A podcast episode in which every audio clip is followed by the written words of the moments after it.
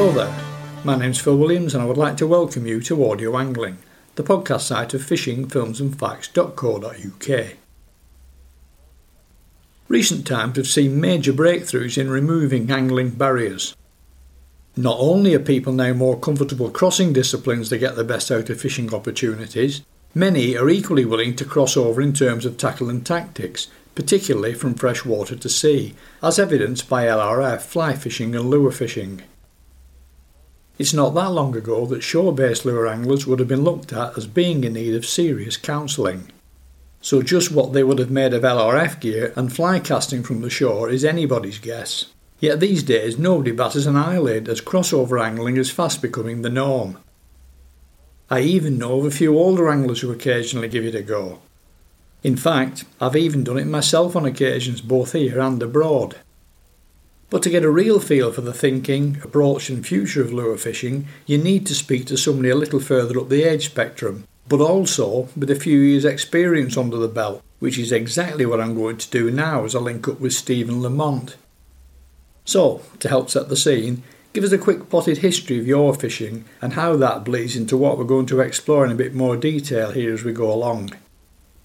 Well, a sort of self-developed interest, age six, but building dams on brooks and streams, lifting the stones up and seeing fish underneath, and then downstream of the dam, lifting stones, fish were trapped. So I was catching with my hands bullheads and loach and things, putting them in a bucket and rushing home, showing them to a disinterested parent. I think that's where it started. Then a pal at school had an unused fishing rod as a gift which was then put into service. And again, no, nobody in my family was interested. I didn't have anybody to mentor me or to show me the ropes. I tied fishing hooks on with granny knots. I lived near a tributary of the Trent. It was a five minutes walk. So for a, a couple of summers, I caught minnows and was very happy developing an interest, walking up and down the river, looking what was going on and yeah, I think the turning point in accidentally catching something bigger than a minnow, a chub, maybe it was about a pound. Uh, I think that was the most exciting moment of my existence so far, maybe age seven, eight. And the interest developed from there. Books were bought, ideas were put into practice from reading the books, and a couple of the school pals, they developed a similar interest, and we went off Tom Sawyer style, rambling along many areas of the river. They were not controlled by angling uh, clubs. There wasn't such a thing as a peg. You had to catch the undergrowth and um, make your own way to the river. That sense of exploration, exploring, seeing big fish in the river, again, probably a similar trajectory to, to most anglers. I think for, for the majority of the rest of my life, fishing wise, I've been trying to recreate certain moments in, of fishing in my childhood where at age 10 I've got a photograph of myself with a double figure pike that I caught. The thing looks as tall as me, I'm holding it up on a spring balance. Moments like that, you chase them, I think, in your adult life never unfortunately recapturing them. Well, you do your best, you get close, but you know, as a teenager, when you're experimenting, when you're going out, learning how to socialise and drinking, when you're experimenting with other ways of finding excitement, uh, I don't think anything quite hits the spot of um, those sort of experiences you know, particularly when they're quite hard won, unexpected. So, yeah, the course fishing thing, I was spoilt for choice. There were streams, there, there was endless miles of this river, there were gravel pits, there were farmers' ponds, and some of the river was managed, and you'd get weekend fishermen, match fishermen coming. But uh, if you walked away from the parking spots, the river was unmanaged, you felt as if you were the first one seeing and fishing in certain spots. All of which would ultimately guide you into the world of fly fishing. Yeah, well, the closed season, you know, when I was maybe sort of 12, 13, uh, it was a terrible time because I couldn't fish. However, I probably developed more watercraft then because I would take a bag of bread and climb the trees and get fish feeding. That a lot of fish would come up from the main river, which I think at that period of time was quite polluted.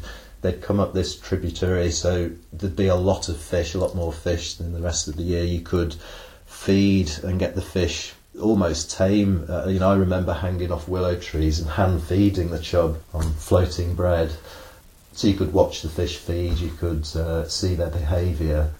But anyway, that period you couldn't fish, and I didn't enjoy the not fishing bit. And there was a local farmer who had a, a pond, a gravel pit full of enormous trout and I would sneak up to this pond, nick some of his uh, trout feed, and I'd feed the fish. Very occasionally, having to run off as he came down the road to tell me off. Anyway, that developed into a relationship where he would let me go and feed the fish. But he was a fly fisherman. I think he became paranoid that I was uh, developing an unhealthy interest which may lead to poaching of his fish, so he took me fly fishing.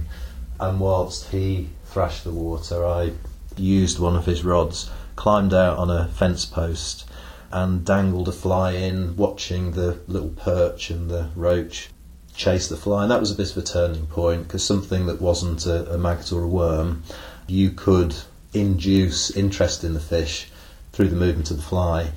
So something clicked there, and then you know, another year or two down the line, I was fly fishing, and this was a perfect excuse to go down on my river in the close season. I justified, perhaps in, uh, wrongly, that if I fly fished, if a bailiff came or somebody came to tell me off, I could say that I was fishing for trout.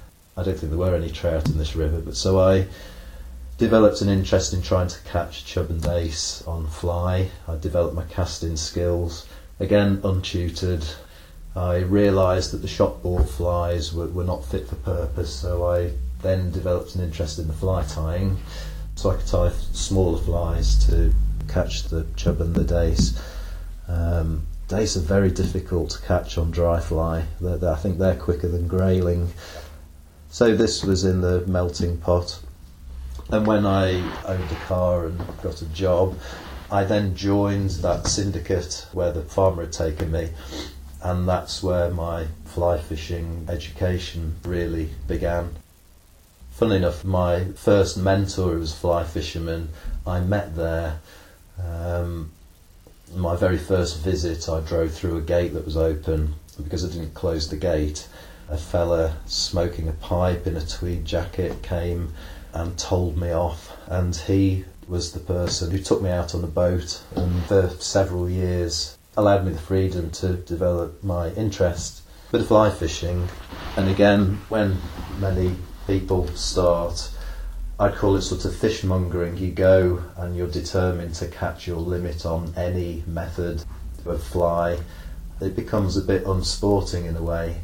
Whereas with this particular fella, he'd done all of that. He'd fished around the world. He'd fished for salmon, and we were fishing at this big reservoir with very lightweight rods with dry flies, home tied flies. And despite there being a rule at the time where you had to kill and take home your fish, he would quite often knock his fish accidentally off and return them so that he could carry on fishing. So, an early pioneer of catch and release at the time. But you know, I'd tie flies. He would be the person who would be excited in seeing my efforts. We'd test them out. Uh, he had a fantastic bookshelf of fishing books which I used to borrow, and of course listen to his stories when he fished in the 50s and 60s for salmon. All these little ideas were germinating and stimulating my attention. Of course, all these things were in the fly angling press as well. So after many years of doing that, I then started to travel with the, with the fly fishing for experiences outside of reservoir trout. Again, I still course fished on and off throughout my fly fishing interest. But at the height of that, when I was working in a nearby town in the summer, I'd go fly fishing five, six times a week. at five or six o'clock, I would race my car at breakneck speeds down to the boathouse, and I'd be fishing from 6 to 10 pm on the reservoir. I became obsessed by it. I loved it. You know, you could see pods of cruising fish. In this particular reservoir, a lot of them would be overwintered. You could cast a dry fly to individual fish. And the balance of the tackle was getting lighter, the flies were getting smaller, and funny enough, the fish were getting bigger. And this particular syndicate, it was mainly older men, you know, 55 to retirement. I think there was two of us that were in our 20s that were fishing. Of course, as the older members die off, there were not the younger members there to carry the thing on. Now I think, as I'm aware, it's an all method. Um, it really was quite an experience to be at a place where the membership in terms of numbers was limited the reservoir being uh, several hundred acres, you often felt you had the place to yourself. Again, this sort of feeds into my experience as a child having endless miles of river with nobody fishing there. That developed into travelling, reading this fella's books. I went to go salmon fishing. I borrowed a stronger rod, trout rod from him I tied salmon flies. In the age before the internet, I wrote to several fishing hotels on the north coast. A young couple had taken one over. He wrote back to me. It was very helpful, and I went up there. And again, completely undergunned. I didn't really know what I was doing. People were dressing for dinner. I was in my jeans. There wasn't that many proletariats from the Midlands. It was the colonel, the Earl and all that sort of thing. Anyway, this uh, the week that I went in the spring, they'd had a period of time when nobody caught anything for about two weeks, and then of course by great fluke I managed to hook a double figure spring salmon. Sort of unheard of when you first go up. It normally takes a few visits. I blame that occurrence on the atmospheric conditions, the weather. And the hotel went bonkers. I didn't organise a gilly. That seemed to be the done thing that you went out with somebody. So that became an interest for the small fishing community there that I'd gone up and done it myself. And of course, the first thing I did once I'd caught this fish was report back to my pal back in the Midlands. That was very exciting for me, having asked his advice and being told his stories. He thought I was mad, he thought the time for that sort of thing had passed. I read books on his bookshelf by Charles Ritz, the hotelier. I would think nothing of driving across to Austria to fish on a big chalk stream. And again, I did this on my own. I wasn't aware that my contemporaries there, who were much older, who'd done this sort of thing before, would not be interested in that sort of thing. Then that interest of travelling broadened into the saltwater thing. In the magazines, particularly the American ones, you would see America having more interesting species to go for, I suppose. In terms of the hierarchy of your fly fishing, as a UK fly fisherman, you might start on trout. Uh, you might work your way up to chalk streams, then to trout on more interesting chalk streams abroad, such as New Zealand. But then you'd go to salmon, from salmon you then end up saltwater fishing for things like bonefish and tarpon. Um, so I did that. I went to uh, where was it? Mexico. Took my reservoir fishing gear, and I wasn't a wealthy individual. I would always try and organise these trips through the back door. I wouldn't go with a you know UK based sports fishing organisation because I couldn't afford to do that. So I'd go on a package holiday, I'd try and find locals that could help me out. You know, half the holiday was wasted really in doing that. But I suppose that, you know, that Atlantic salmon was a high point in my fly fishing experience, but the first bonefish that I caught, I don't think it gets much better than that.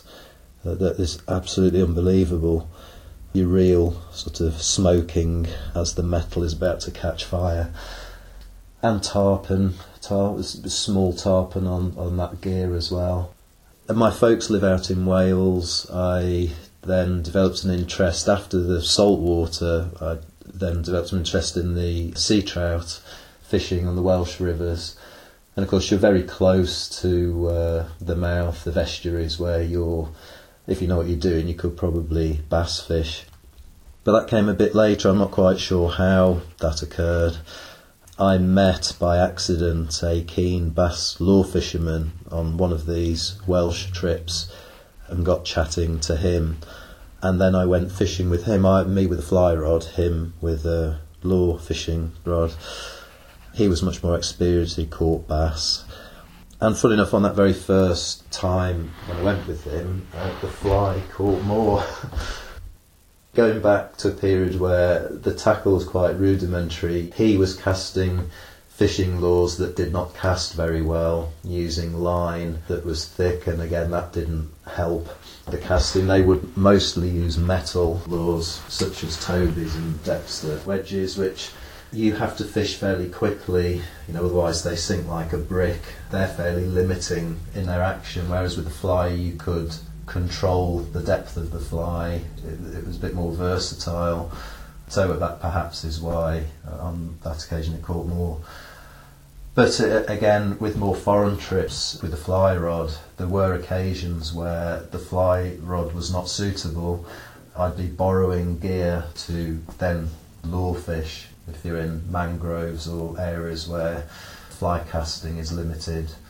Again, these seeds were sown that um, on occasions lure fishing gives you a bit more access. The area where I fished in Wales when I got into the fly fishing for the bass, there were other people doing it, one or two people doing it. At a later stage, I did see articles appearing in the fly fishing press about it too. But you'd go down on half a dozen occasions, and we're fishing on a fairly shallow reef area, and it didn't take a lot for the conditions to be blown out for the fishing to be made impossible for fly fishing. With lure fishing, it was a little bit more versatile. You could get away with fishing in conditions that were not suitable, where you couldn't cast the fly. To dovetail the next part of the interview into your past history, Give us your take on the development and current status of saltwater fly fishing, and more particularly lure fishing here in the UK. I don't know if I'm that qualified to answer that particular question, as being a fairly voracious reader of the magazines, ideas were they were there from the foreign angling press in terms of the fly fishing development I mean, I was aware when I was doing it that there was a guide who was pioneering it on the south coast uh, on boat trips. And again, I imagine that he may have brought that back from the striper bass fishing in the USA. As for the lure angling, I'm not sure. I think places like uh, obviously Japan and France were a bit ahead of the game, and the internet has brought about access for anglers who are already doing that sort of thing to get more suitable tackle you know, when I started to experiment with, with lure fishing for the bass, for example, through the influence of the Palamet whilst fly fishing, he was constantly looking ahead or trying to get the latest bits and pieces. You know, you become obsessed by that. You collect, like you tie flies, you collect lures. With the internet, then these people then order from abroad. The tackle retailers were not doing suitable equipment, so they would import stuff but of the two, it's the lure fishing that really seems to have caught on. So why is that?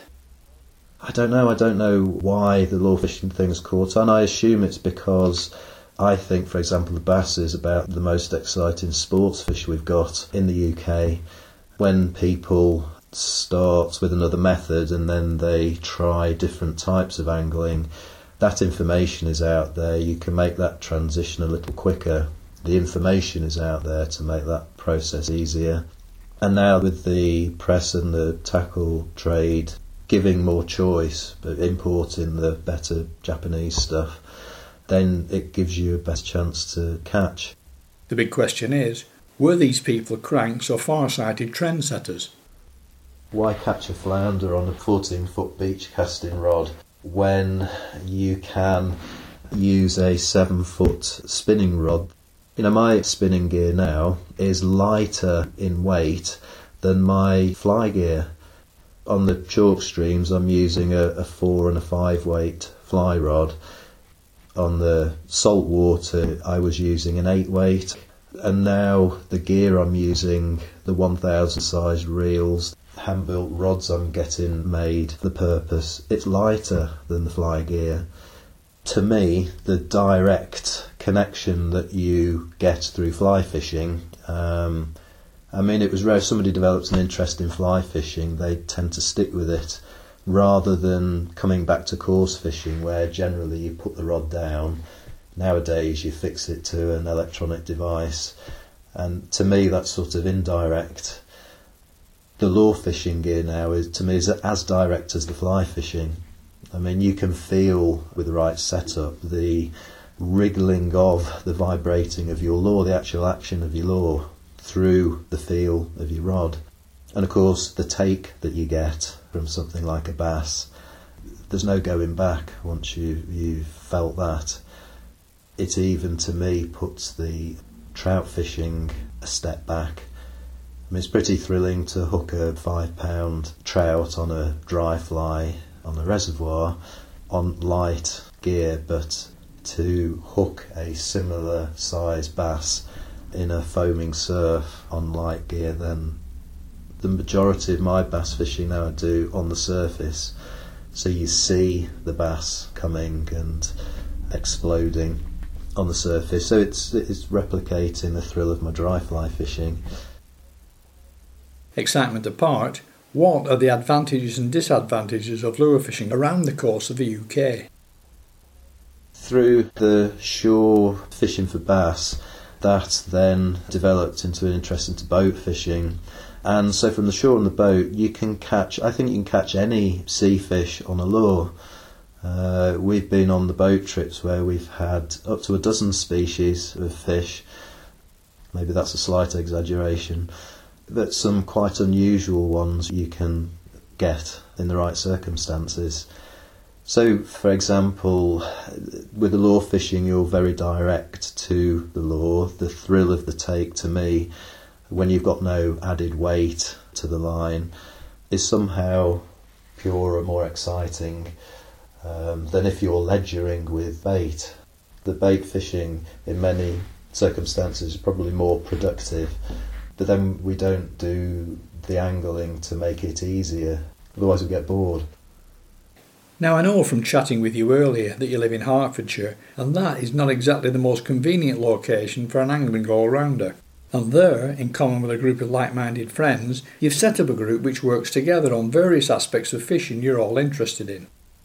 Yeah, well, again, it wasn't myself, it was a friend who, uh, again, a bit more IT savvy than myself. He, I think, for reasons of just developing his interest in fishing by sharing trips and gaining knowledge from other people. He started on the social media a group and we met. I think originally it was for fly fishing and we found that the fly fishing sort of possibilities local to us was a little bit limited uh, and we ended up doing the saltwater fly fishing as well and that later developed into taking your lure rod as well as your fly rod and then just lure fishing but we're of similar ages. We're sort of mid 40s, we've got young kids. Um, to be able to have a group trip, it commits you in a way that with family responsibilities is sometimes difficult. When you go into a new mark, if there's a number of you fishing differently, the information that you develop is better in a group.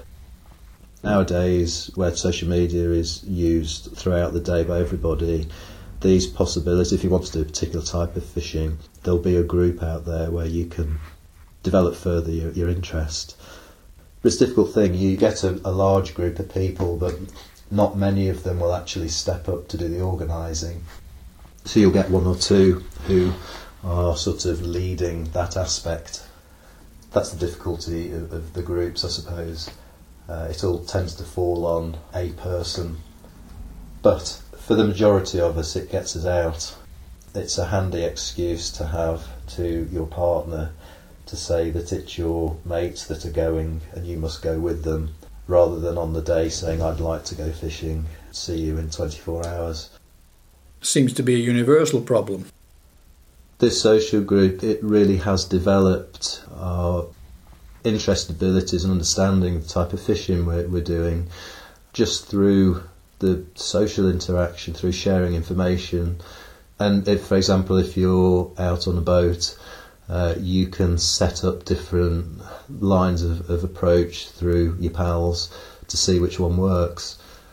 It's quite nice to share time with people that you know there's not going to be a competitive aspect, or even if there is, it's understood. And yeah, if you go down from from Hertfordshire to go and fish on the south coast, you always have the difficulty of the conditions. You know, you might make that commitment and journey, and then the shore fishing is washed out by the weather. The boat fishing, I think, was developed because your opportunities are a bit broader. A boat trip could be cancelled the night before, but you know if, if you're going out that your options are a bit better perhaps than the, on the shore. Sticking with the small boat fishing for a moment, as I'm a small boat angler myself, that aspect particularly interests me. But not everyone is fortunate enough to own their own boat, and from experience, I know that any tactic or approach which deviates from the norm can be difficult to do on a charter boat, unless, of course, you either have the boat to yourself or fill it up with like minded people don't suppose enough of us were interested to make the commitment to charter a whole boat, but you know, the two or three of us would go and share the boat with other regulars. Many skippers, they've got a huge knowledge and understanding, and then when you turn up and say you want to do your own thing and disregard completely everything they have done, some of them don't take too kindly to it. And then, even worse than that, other people you share in the boat with have that attitude you know, you're paying customer to the charter skipper, but to the other people on the boat, you're a potential nuisance in that your new method may tangle with their familiar method. Anyway, so we started to do that. Uh, so we would go bass fishing on a bass fishing trip where half the boat was doing live baiting and we were doing what we call vertical jigging, where there's no extra weight, just the weight is in the head of your lure. You're using very small, light rods, very thin braid, trying to judge the weight of your lures so that you can fish vertically, not at a, necessarily an angle. So we did this. I had a go at the live baiting because I assumed if I want to catch a big bass, this may be a better method. But half an hour into that, it just wasn't for me. To me, it felt like I was towing a washing line. So there was a big uh, ball shaped float, there was a big 8 ounce weight, there was a 20 foot leader. I couldn't feel anything in terms of if a bass had taken. I felt that I would be towing the tackle, not just the fish. Now, that may be a better and more productive method, but to a fly fisherman, it doesn't do it for me. Uh, anyway, so for example, on days like that, the, the very first trip I remember we went to, the half of the boat that was doing the established method, I think they caught five or six fish, and the lure fishing contingent, I caught about 30. Now, the majority of those bass were smaller in size than the live bait caught ones, but you know, there was some genuine interest from the other anglers, particularly when your rod is bent over. And the biggest bass of that trip was caught on lure as well. So then that gains some acceptance from the skipper. We then got an interest after coming back with those results, enough interest to charter the boats but I remember going on these charter trips where it was told to us that we would not catch bass on those yellow lines. So we fish with braid, which is brightly coloured. We fish with skippers who are then determined to fish alongside you with a more established method to show that that is more productive. So there's been lots of fairly horrible experiences. However, through chopping and changing, we've then found skippers who are as keen as us on the method. I mean, we were putting bass back as well on the original trips. That was very unusual for the general charter crowd to see us returning bass. that wasn't the done thing. All these things are quite amusing. But yeah, through trial and error, we find skippers who are keen on the method, and it's very productive in the day and great fun. Now I think might be a good point to talk tackle and tactics. Well, for the boat fishing, uh, the thinness of your line is very important. The rod you use is important. You have to be able to feel where your lure is in the water. You don't want a big bow of line making your contact with the lure indirect. In deeper water, you can do what we call vertical jigging, where you're basically fishing under the boat, which is drifting quite quickly. You have to try and figure how to make that lure because it's you know a big heavy thing. If it's got uh, 40 50 grams of lead in it you have to figure out a way of making that look realistic in terms of the current the drift the wind speed. So there's quite, I think there's quite an art to that. The rod that you use is very important. If your rod is too soft you won't feel what is happening you don't want your lure to drag along the bottom, otherwise it will immediately get snagged and you'll lose it. So you carry a range of weights and also lures that may be more streamlined, may be suitable for faster drifts, slower drifts. Yeah, so these are things like minnows. These are things that we were picking up from France where they have varying weights of head, a jig head, which will be anything from 20 to 120 grams. Then to that you attach a soft lure body. This has been developed where you can buy these things combined, but originally you had to match a head to a body. So you want that lure, despite having a very heavy leaded head, you want it to look realistic. Uh, in the water, it has to have some life to it. If it is too heavy, then it won't have that sort of life. So you, you swap and change and you experiment with the weight and the shape of the lures. Uh, of course, there's colour to add into that, but that's a, a subject up for, for debate, isn't it? I don't want to stick my neck out and suggest my personal preferences. I'm sure people would find it helpful if you did. For me personally, I like natural fish shades of lure, something with a slightly darker back and a pale, milky sort of underside. Ones that look natural to the prey. In conditions where the water is not clear, then I would put something brighter on just so that it's easier to see. But really, I fish with one or two natural colours. I don't give myself the choice to be confused. Um, you know, you won't necessarily catch anything if you're constantly swapping and changing. And presumably, size also has a role to play. Yeah, that's important for many reasons. Sometimes you might go big so that the vibration from the lure is more noticeable. Me personally, I fish as small as I can. Big and small are subjective terms. So, how small is small for you? For small, me would be, you know, 100 millimetres, big would be 200 millimeters, usually something in between. So an average might be 12, 14, 16 centimeters in length. Um, that size lure in weight may range from 15, 20 grams would be light, and 100, 150 grams would be heavy. Our average depth on the south coast bass trips might be 60, 40, 50, 60 foot. Sometimes we fish to 180 foot. I think that if you're in shallower water, the vertical jigging is not very successful because the bass are not keen on, they're scared by the boats. So you then do something called traction jigging where you're casting away from the boat. That's something that again has to develop your skill more because in vertical jigging you can feel the bottom, that gives you an indication of your depth. In the traction thing, you have to be very careful with letting the lure hit the bottom because you're more likely to snag. So you're doing a similar jigging thing but away from the boat. Again, this is stuff that the French have been doing for many years and catching huge bass on it. When I fish Whitby, we use soft lures on a six foot drop or a few foot above a suitable lead which we jig. Now, obviously, cod are bottom feeders, but so too are bass at times. So, might this not be another way of approaching them in deep water?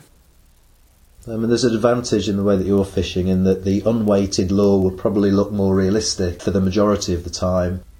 There's an added skill of having to try to make the lure, which includes the weight, in it look realistic. There's no reason why you can't fish that and bump it along the bottom if you're not fishing on reef and snaggy ground you can actually trail it along.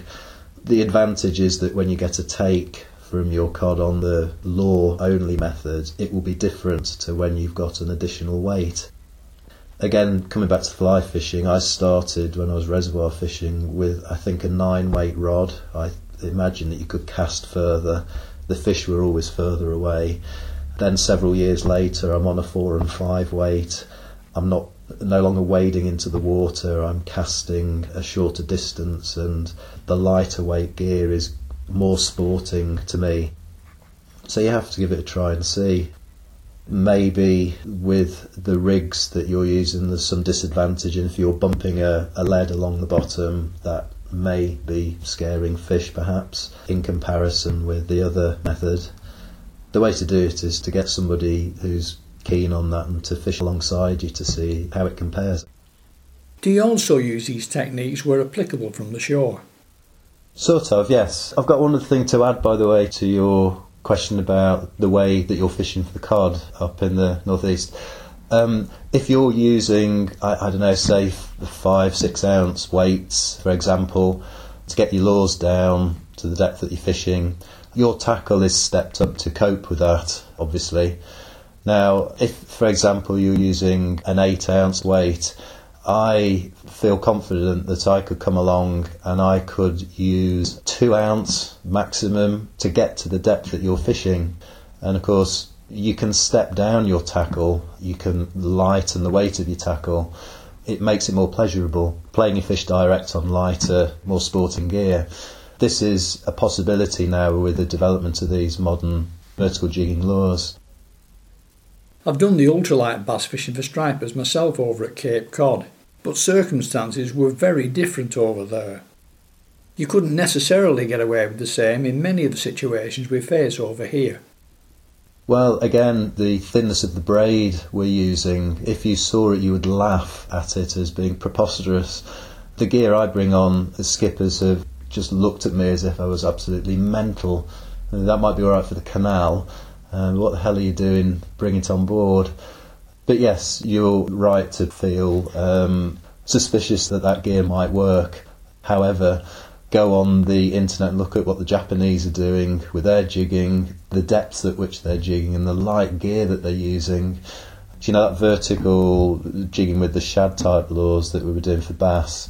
We're doing it over features where there are drop offs, gullies, and things that you have to be able to go down and up and ride. But this is developing into the slow jigging, which is a method that was used, as I understand, many years ago, speed jigging with much heavier gear, very heavy gear. But now the slow jigging for wrecking looks the way that it'll go. So I reckon in another 10 years, your charter group that goes out, that's the, the gear that they'll be using. So, back to the shore fishing. Yeah, the shore fishing, I use very small metals. I use what we call soft lures, where you can use them unweighted. You can bury the hook inside them to fish them weedless, so you can fish over ground that uh, even with fly fishing, I don't think you get away with. Um, you can fish them through weed and over rocks and whatnot. Then I fish with hard lures too, plugs we call it. I collect, I buy them over when I'm bored over the uh, winter time and I'm not fishing. I buy too many of them. I collect them like shoes, like some people collect shoes. Uh, I fish all of those types of lures depending on the circumstance. I mainly, for the bass fishing, when I'm shore fishing, use surface lures these uh, have developed where you can cast them a long distance, which means you don't necessarily have to be in the water to get out to where the fish are. And to me, that's a very exciting method of fishing. And what about poppers? Yeah, so I tend not to use poppers as much as surface lures, which rather than making an explosion of water popping, you just work the lure to look like a dying, confused fish. I always associate the poppers with more exciting species. Yeah, like tuna and GTs. Yeah, it just it just looks to me a bit odd because I've never seen a natural bait fish in the UK do stuff like that. Although many people use them, and you can use much. I use small versions, so things that are about four centimeters long.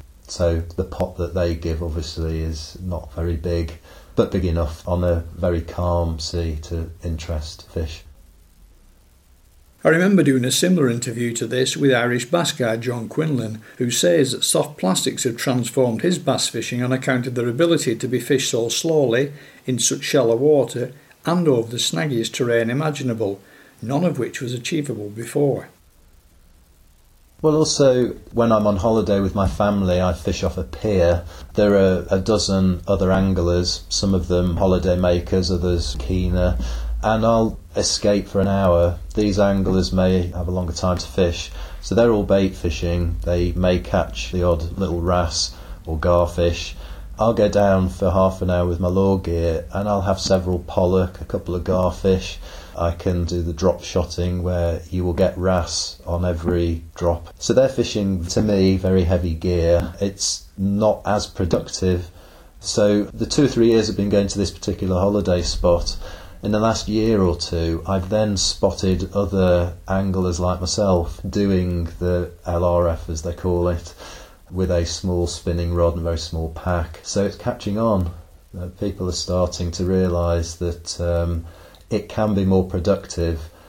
You know, you can keep your lure rod in the back of the car. You don't need to source bait. You don't need to carry masses of tackle with you in modern life, you might not have as much time as you might have got going back, economically speaking, perhaps. So, over ground that you were talking about, I sight fish for wrasse. You can see into the water. You're fishing small pools that may be two or three foot deep. Very exciting, a bit like chalk stream fishing for the trout. You can spot fish, you can cast toward them, you're clambering over rocks. You won't find any other type of angling taking place in that sort of ground because they'll lose gear, I suppose. All of that said, what would be your must have lure selection? If I lived by the sea and I could test out all of my. I'm too embarrassed to tell you how many lures are crammed away in my cupboard. If I could test out all those lures, then I would hone my selection into half a dozen because I imagine carrying more may allow under the circumstances me to catch when I don't know the situation, so I might have to change. There might be a different lure. It's very difficult. I always carry loads of them around with me, but if I look back on a season, it'll probably be about half a dozen maximum that I end up using because I know I've caught, because I know a particular conditions will suit a particular lure. So go on, which are they then? I'm not telling you. Uh, so I like to use very small metal lures. I enjoy using those. So they feature, these are things that may be 5, 10 grams. You can catch a range of species on them. You can catch mackerel, garfish. You can catch wrasse and bass on them. I always carry surface lures. So a big noisy surface lure for certain conditions, a very subtle surface lure for calmer conditions and I carry lures which fish at different depths. So normally I carry a dozen hard lures, maybe two dozen sometimes. Half of those will usually be surface lures. The vast majority of the other ones will be lures that fish just underneath the surface, so you can get away with using them over shallower, rougher ground without fear of losing them. I carry perhaps nowadays more of the soft plastic lures so things that look like worms, things with paddle tails, these type of lures are starting to crowd out the lure boxes that I carry with me. They're so versatile because you can add or subtract weight to them. So I'm perhaps doing more of that and less of the hard lure fishing. What about ancillary and hand tackle choices to get the best from both the lures and the fish? Fortunately, when I met my lure fishing mentor when I was fly fishing, he had hand built rods and he introduced me to a maker in, in Stoke on Trent. This was, again, I feel a key turning point in the lure fishing overtaking the fly fishing. Since using the rods that he develops, I personally, when I pick up a mass produced rod, I can't compare the two. I don't want to fish with the mass produced one the balance of the rod, the fact that the rod is incredibly stiff, so if something knocks into your line a few yards away, it's like an electric shock through your arm and shoulder. Very sensitive, yet strong enough to cast a certain weight ratio of lures. So, me personally, getting a hand built rod specific to the weight and type of lure fishing you're going to do has been important as has the um, braid, which I originally used 15, 20 years ago, in comparison with what I'm using now. That adds such a difference to the, the range of your casting, but you have to develop some skill in being able to manage it. I'm not a man of great means. If I was, I would have better reels than I own. I tend to find that even with washing them after a day's saltwater fishing, they'll last a season or two before bearings have to be changed and reels will eventually explode. So I'm sort of mid range, I suppose. Reels that are specifically developed for braid are a massive advantage. We're talking fixed spools here, I take it. Yes, so fixed spools. I like a particular brand of reel because I found that they last longer for me which is Shimano. That's just a personal preference. But now there are reels designed for that purpose by many manufacturers. What about the rods they're paired up with? My first rod was sort of a 10 to 30 grams. Then I went fishing to the Canaries. I got a rod made up which would cast up to 75 grams. You can cast poppers with it. Then I'm getting lighter and lighter rods. I got one specifically for wrasse fishing so that uh, there's a bit of give when the wrasse picks up, a bit like a perch. You don't want it to. There's a, you know, you're not being 100% directly in contact with your lure. It's exciting when you're more in contact, but it has disadvantages in that fish has quicker reactions than you. You can watch the perch and things like wrasse attack a lure, spit it out, and go off before you've even registered visually what's happening. I've even got a rod developed now for the canal, which I fish one, two, three gram maximum weighted lures on. But the rod is very light, will cast a 10 gram metal, I reckon 80 yards. I'm a very keen advocate on shorter rods. I, my rods are seven ish foot long I personally think it's a disadvantage in fishing with longer rods. I mean, you can cast, perhaps, it's an advantage for casting, but you want to be a, as much in contact with the lure, with the feel. If the, the rod is longer, I personally think that that is a disadvantage in terms of your feel of what is happening to the reaction of the lure through the rod. Now, I know you're a braid fan, but what do you tie to it? Do you favour standard mono or is it fluorocarbon? I always put nylon fluorocarbon on just for a bit of abrasion resistance. The braid I'm using, if it comes into contact with rock, will melt like butter.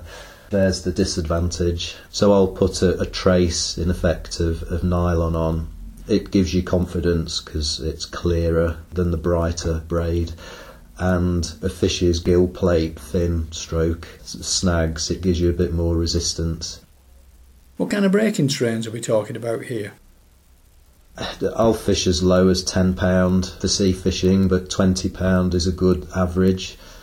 You know, when you're fishing with lures that may have cost you 20 quid, there's a little bit of paranoia there uh, in terms of you don't necessarily want to snag them and lose them. But it depends on the circumstance. If you're fishing cleaner ground, then why not go lighter? It has advantages. But yeah, sometimes with boat fishing, I, I'm using £25, £30 fluorocarbon. Any other ancillary equipment? I always take a knife of some description for emergency use if you get hooked and you need to cut your line, and a pair of pliers which double up as uh, scissors for unhooking quickly. I practice catch and return for 95% of my sea fishing angling, and again, you want those for emergency use perhaps, safety use. So those two are on my belt a tape measure nowadays. I don't bother with the spring balance for weighing if you catch a decent fish and you want to know its weight, you can measure it and estimate. And I don't use a net. This is from previous fishing histories where, you know, I've caught, I've fished for mahseer where you don't use a landing net, but you can cope with landing you know, enormous fish without the need of net. So I try and lighten the load. But it depends on the circumstance, of course. Otherwise, not an awful lot phone camera, and Polaroid specs and a hat. I'm a big one for when you're casting, be it fly fishing or lure fishing. Covering your eyes and using a peak cap is a safety issue as well as being able to see better into the water. Me being quite a bit older than you, I can well remember the old days, while at the same time I was also around to see the transition towards lure fishing. But we're not fully there yet. So, what else is it to come, and how in the future will saltwater lure fishing develop long after I've hung up my rods for the final time? Um, more finesse. I see the future of the sea fishing being more in terms of the conservation aspect rather than the tackle and fishing development. I think that's where the future development needs to be. You know, I often, when I'm shore fishing, am competing with gill nets and whatnot I have a fantasy that we can develop regulations similar to the, the striped bass fishing in, in America and the inshore bass fishing in Ireland. So I don't know the answer to your question. I, I don't know how it will develop.